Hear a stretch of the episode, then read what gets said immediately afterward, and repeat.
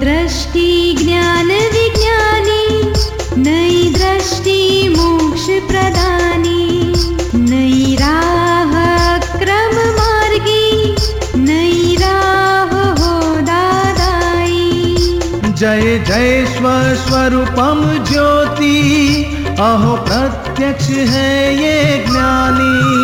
जय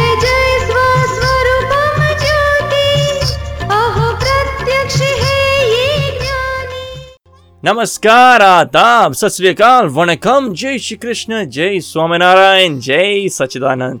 दादा भगवान परिवार, आप सभी का स्वागत करता है नई दृष्टि, नई राह प्रोग्राम में। दोस्तों, दुनिया में हमारा भिन्न भिन्न प्रकृतियों से पाला पड़ता है।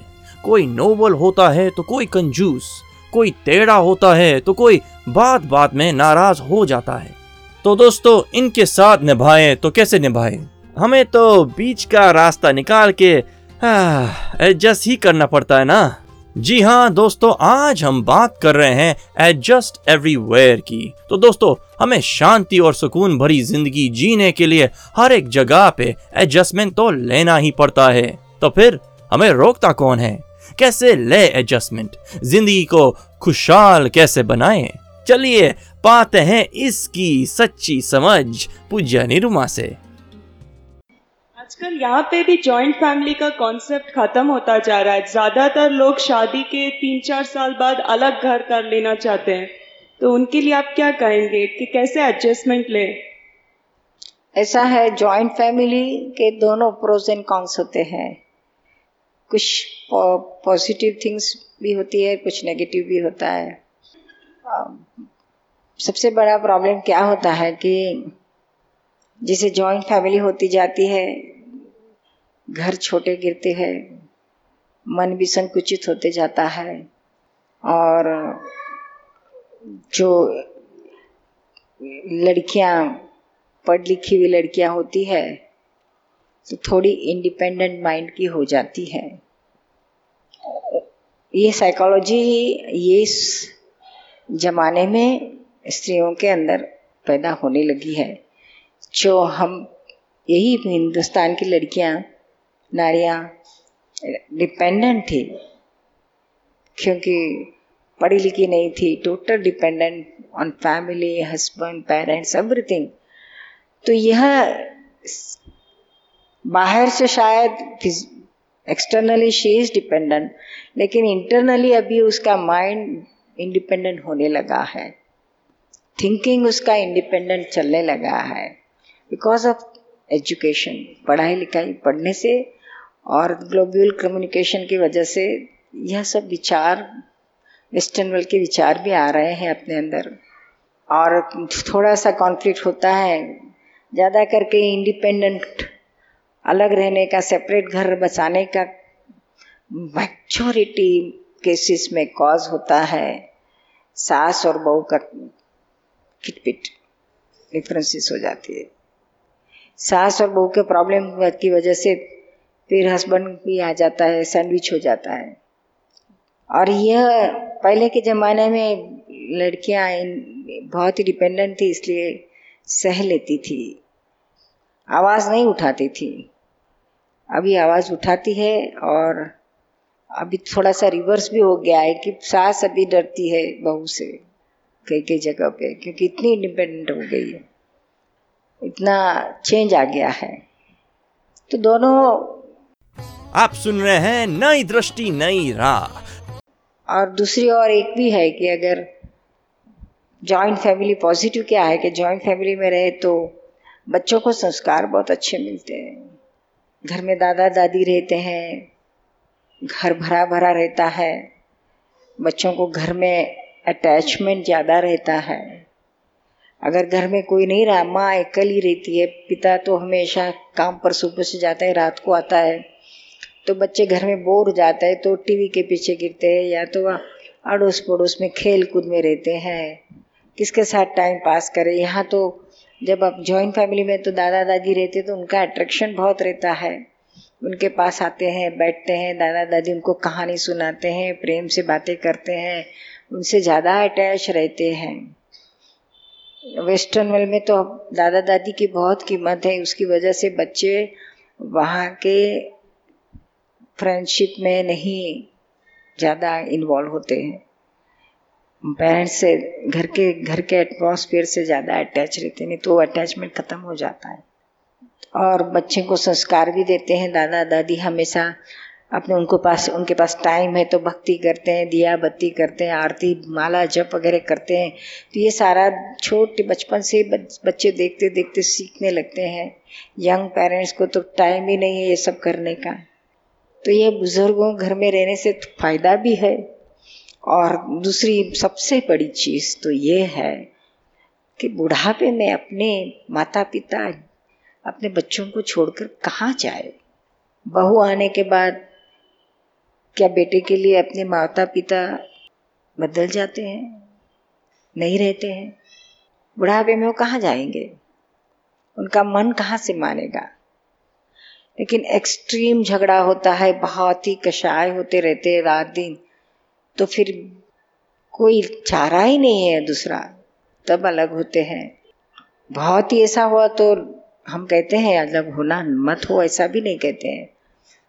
लेकिन इतना तो ज़रूर हम कहते हैं कि अभी आप शायद आप इतने बहुत कषाय होते हैं, रात हमेशा झगड़ा झगड़ा घर घर का एटमॉस्फेयर कलुषित रहता है, उसके असर बच्चों पे भी खराब होती है। तो ठीक है, आप अलग होते हैं तो होने हो जाओ। लेकिन इतना बहू को हम बजा के कहते हैं कि अपनी ओर से, अपने सास ससुर को कह देना कि आप जब भी बीमार हो जाओ, बिस्तर पे हो जाओ, तब मैं आपके लिए प्रेम से रात दिन एक करके सेवा करूँगी। यह मेरी फ़र्ज़ है और ज़रूर करूँगी। इतना तो ज़रूर करना, मरते दम तक करना। इतनी तैयारी तो रखना, क्योंकि कौन करेगा? नहीं तो फिर यह वो है ना, ओल्ड पीपल्स होम में डालना पड़ेगा अपने माता पिता को। और शादी के बाद बहू के लिए अपने माता पिता पराए हो जाते हैं, और सास ससुर ही अपने माता पिता सच्चे माता पिता कहा जाते हैं। हो सके तो प्रेम से रहो, ना हो सके तो जब कोई चारा नहीं है तो आप सेपरेट हो, लेकिन सेपरेट होते समय इतना तो ज़रूर माता अपने सास ससुर को एश्योरेंस देना कि अभी हम अलग रह रहे हैं, लेकिन जब आप, आपके बुरे टाइम आएँगे, तब हम आप, हम आपके पास खड़े ही हैं। ऐसा मत सोचना कि अभी हमारा कोई नहीं है। और जो ज्ञान से जाए, खूब प्रतिक्रमण करे तो फ़र्क हो जाता है। दोनों के अंदर मन मेल हो जाता है। कई हमने ऐसे केसेस देखे, प्रतिक्रमण से सारा परिवर्तन आ जाता है। पहले पहले सबसे पहली चीज़ कि घर में किसी के एक दूसरे की गलतियाँ मत देखो। और अगर दिख गई तो तुरंत ही प्रतिक्रमण करना शुरू कर दो। सामने वाले की गलती देखी उसको दोषी देखा, यह मेरा ही दोष है, मेरी ही गलती है। ऐसी दृष्टि में जब आएगा तो आप आप ज़रूर कर्मों में से बच जाओगे।